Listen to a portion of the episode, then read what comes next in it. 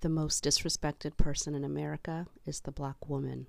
The most unprotected person in America is the black woman. The most neglected person in America is the black woman. Malcolm X said those words in 1962, and they are so true today in 2021. Let's talk about it.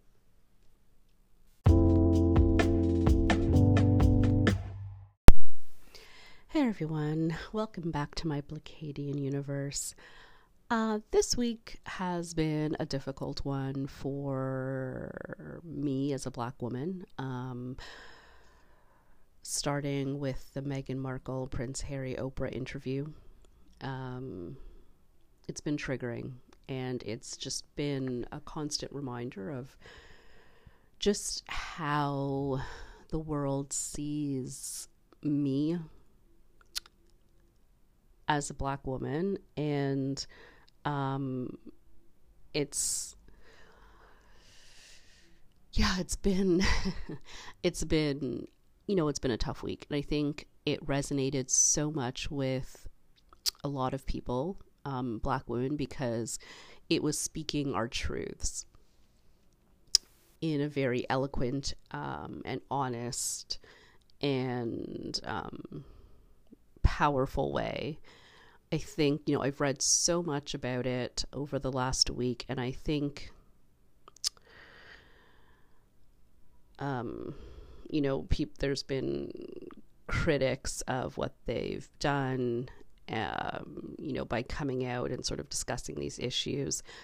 Um, but I think what makes it so important that they did do this, um, regardless of, you know, if you think they should or shouldn't. I, I think it was important that they did because it showed um, a very common experience for, you know, people that aren't, you know, celebrities or, um, you know, wealthy, that they were still um, subjected to a very old um,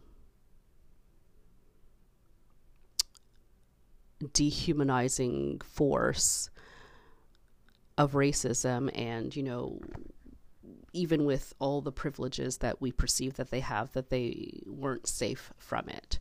And they have those things. They have the wealth. They have the you know um, you know ability to just sort of leave this institution and everything behind.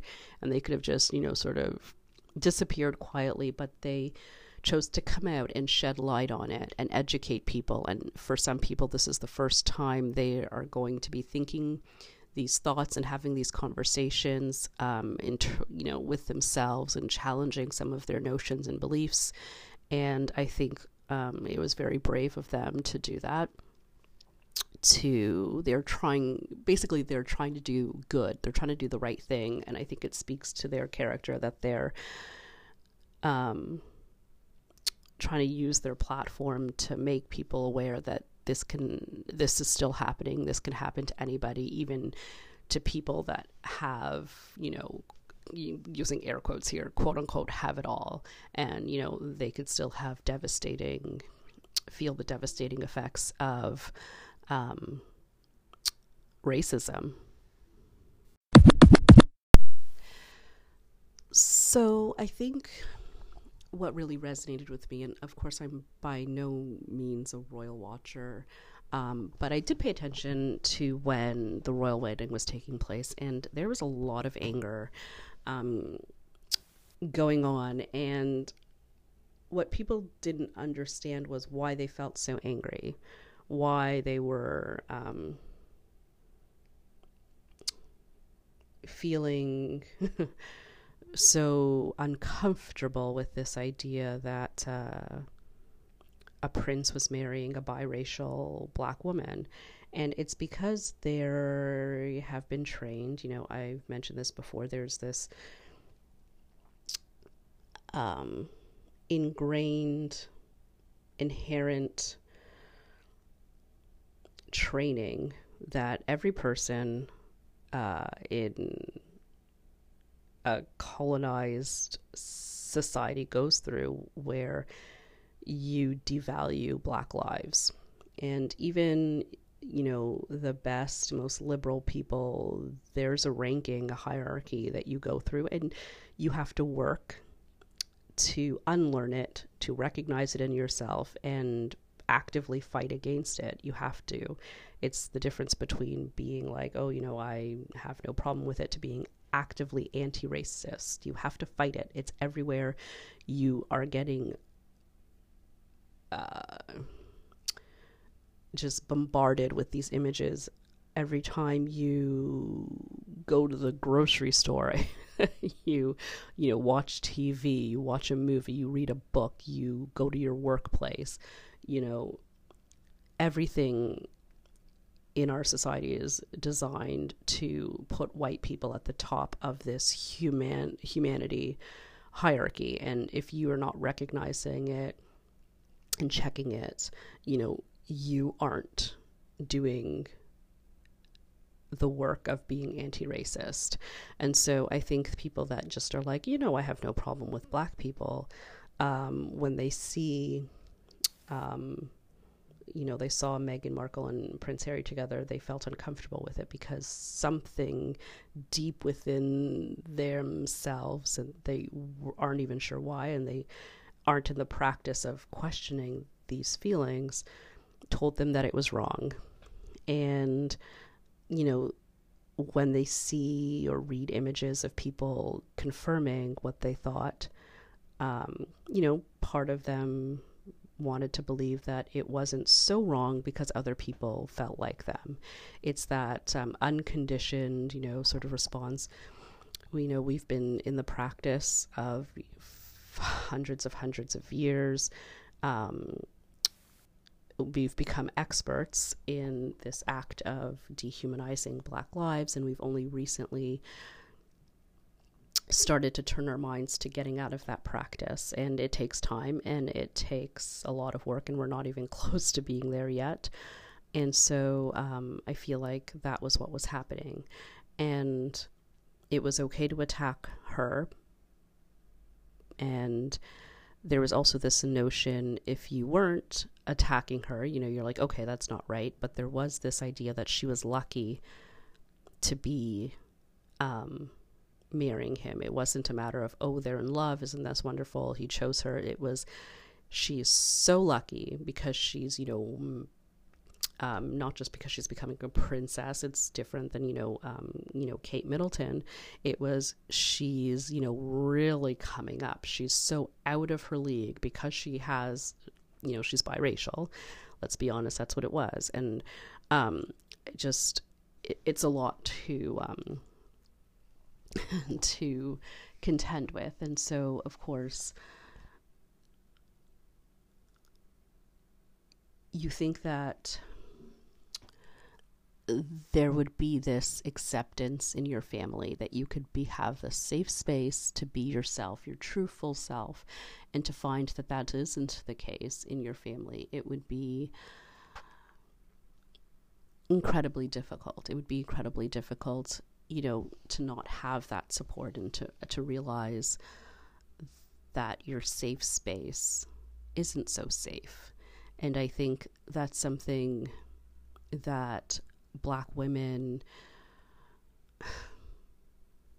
unfortunately, you know, come to expect in a lot of places because we're so devalued and dehumanized. There's an understanding that our lives aren't as value valuable as white women's lives you know, the movement of feminism excluded black women's lives from that movement. It it's it wasn't you know, we talk about all women in these movements, but black feminism and white feminism is so different because there's still so many basic rights that black women are fighting for and being seen as full, capable beings is still on our list. Where we, I, I, mentioned, you know, with Meg the Stallion, where we can get injured and shot and it's not like a joke and a meme on social media. You know what I mean? Like, there's nothing funny about that where someone can see that, you know, um, we don't deserve violence against us, that we, you know, deserve equal medical attention, that we're not, you know, some sort of superheroes that can take an extraordinary amount of pain, you know, so we're not dying in childbirth at higher rates, that um, we're not sexually assaulted at higher rates. You know, these are the kinds of things that we're still fighting for, that we can sleep in our homes and not be murdered. And then, you know, there isn't some waffling debate about who was in the right and who was in the wrong.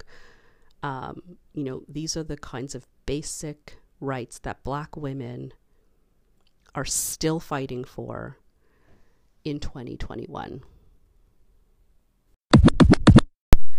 So, another um, event, I guess, for lack of a better word, that happened this week that really disturbed me was this, um, I guess, meltdown. I don't know what to call it except a racist rant um, with um, Sharon Osbourne and Sheryl Underwood.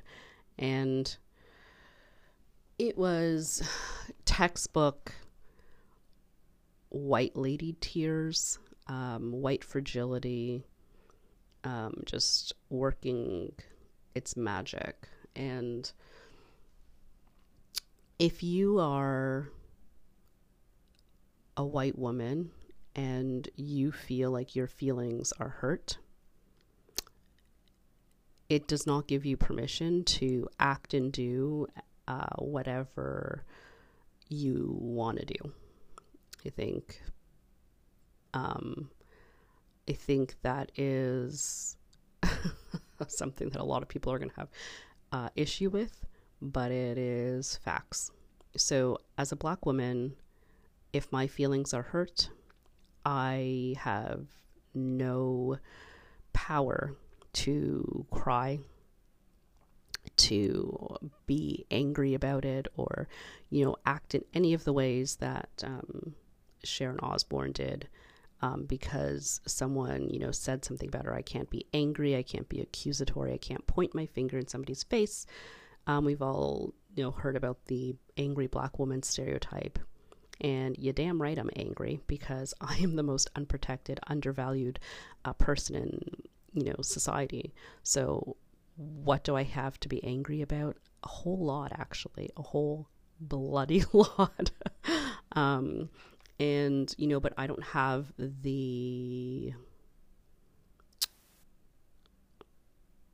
I, don't have the protection to act the way that she did um, because uh, I wouldn't be supported. I would be in trouble in some cases. My life would be in danger in some cases. You know, I just cannot react that way.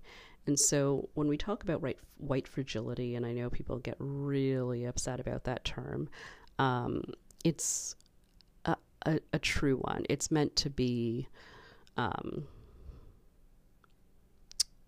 I guess, sort of you know, sensationalizing the term or sort of, you know, rubbing you just a little bit the wrong way if you're white, because it's a term that, you know, black people understand very um, well, just like, you know, white lady tears. If I said that to another black person, they know exactly what I'm talking about. And it's also this concept of white fragility. Um, in the sense that if, as long as you are personally upset, then you can do whatever you want. And it's privilege. It's basically the privilege of being white. You can have these reactions. And it was such a dehumanizing and disgusting display of racism um, that, you know, just I have to, you know, commend uh, Sheryl for just sitting through that garbage because um, it, it, was hard to watch. I can't imagine, you know, sitting there and taking that from someone you thought was a friend and ally. Um, you know, by making her, you know, just everything she was doing, just saying, like, oh, explain it to me, explain it to me. And, like, don't you dare cry was an act of violence. It was deeply troubling that she could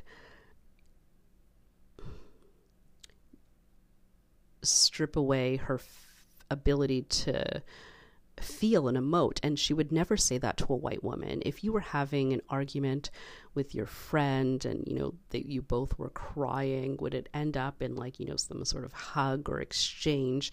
You know, there was no exchange. There was, I'm allowed to dictate to you, to condescend to you.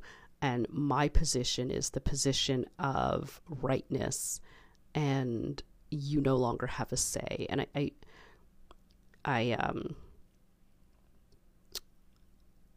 I hope, I hope, I hope, I hope that the people who saw that and recognized anything that they've ever done to a black woman in there can change and learn from that experience because it was so ridiculously over the top textbook. I, I would have thought it was like a skit if I didn't know it was, you know, real that, you know, and, you know, and seen. This is ha- like, uh, this is what white lady tears are. If someone asked you, what are white lady tears? And then, you know, Sharon Osbourne went off like that, you would be like, oh, right, and seen. That is textbook white lady tears. Um, no, nothing happened to you. There's nothing wrong with you. Um, didn't affect you in any way. It's just that your feelings were hurt and you decided to dehumanize a black woman because of it.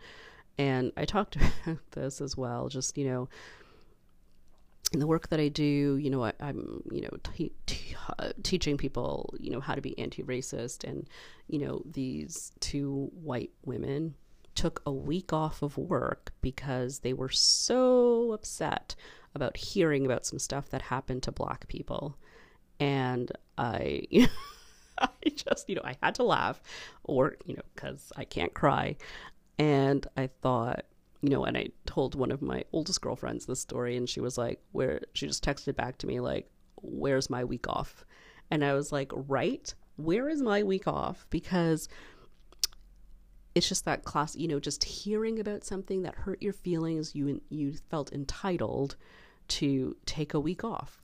And I was like, this is my lived experience every single day. I have to, sometimes the microaggressions I go through in my daily life are ridiculous, and I have to carry on doing my work, doing my meeting, because it's not a safe space for me to say, uh, well, you know, maybe now it is, but I, you know, I uh, safe space to say, look, you know, someone like wanted to touch my hair. I need a week off.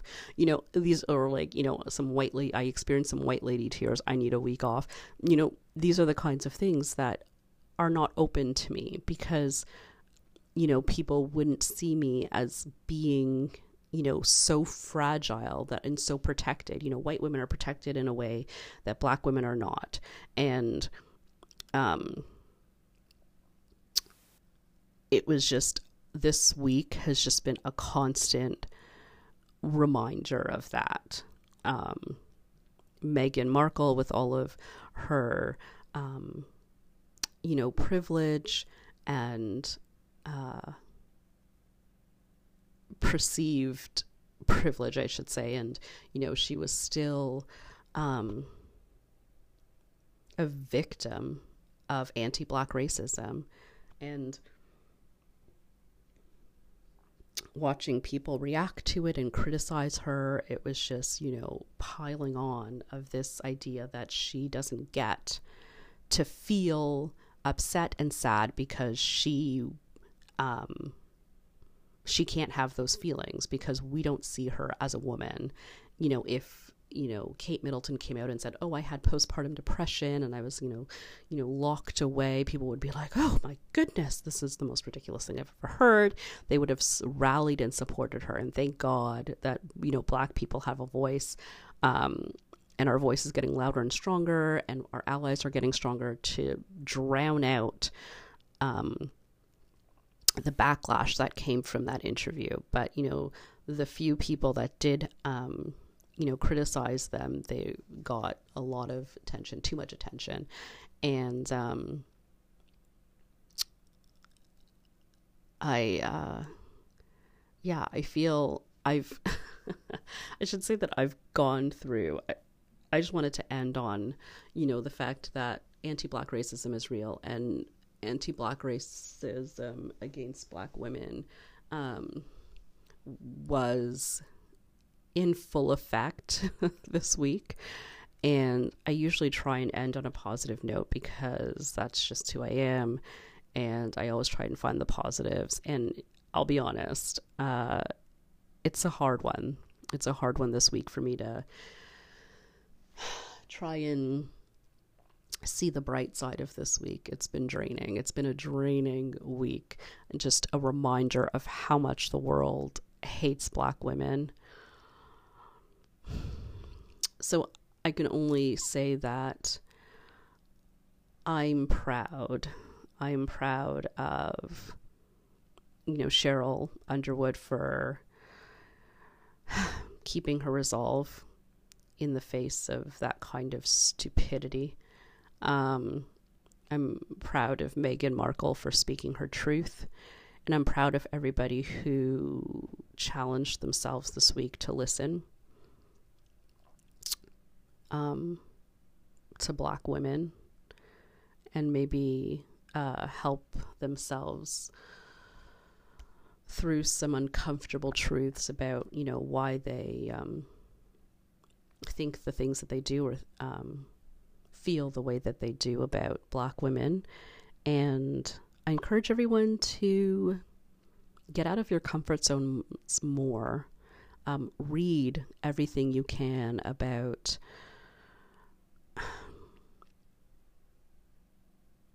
black women. Um,